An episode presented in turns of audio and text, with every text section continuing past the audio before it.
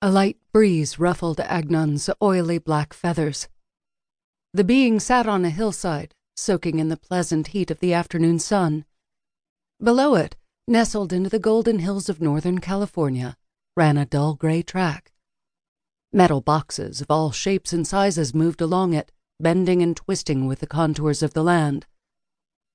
Such stupid creatures, humans. Nothing but walking carcasses waiting for their expiration date. Agnon closed its eyes and homed in on its duty. It had been sent topside for a specific purpose.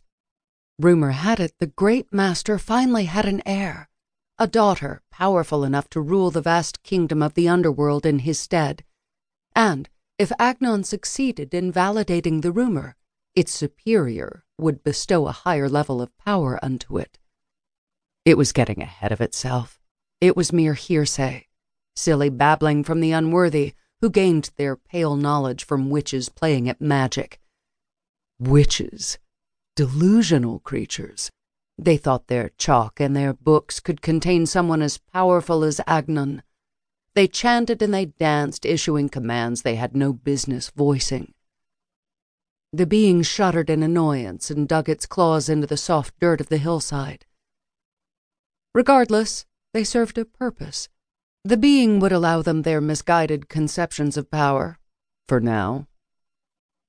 From the north flew a nearly solid blot of black, twisting and turning against the deep blue of the sky. The throng drifted apart for a moment, revealing the hundreds of individual birds that massed into a whole. It immediately regrouped and changed direction, heading Agnon's way. The being could feel the evil emanating from the inky mass, even from the distance. The Aswang was old, and it was strong. At least the witches had gotten one thing right.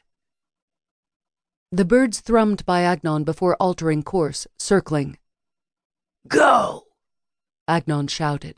You have your orders. Find Reagan Somerset. Infect her. The throng twisted again, now heading east.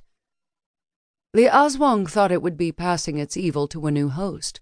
And maybe it would if the girl Agnon sought was nothing more than a powerful human bound to this world. But if the Aswang seed couldn't take root, Agnon would have the first sign that its purpose topside was of utmost importance, that the great master had a capable successor. It was well known that the great master longed for a disciple.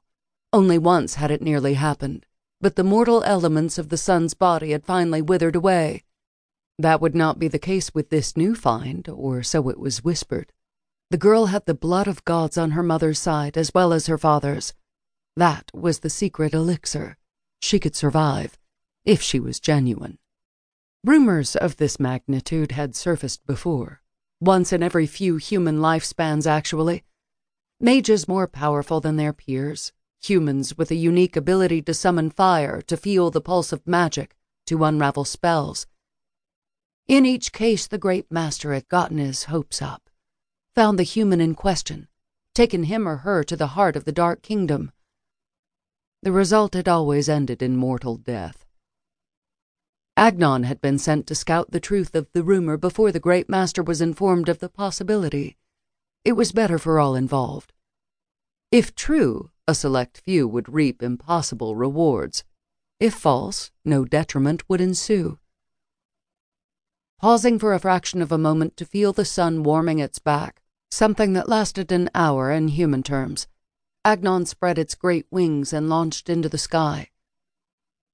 Below, in one of the cars winding along the California highway, a child looking out of a car window saw a great black bird sail above. Look, Mom, what kind of bird is that? What's that, honey? But it was too late. The winged creature was already gone beating the air with its magnificent wings, shedding blue magic in its wake, waiting for the Aswang to infect the girl.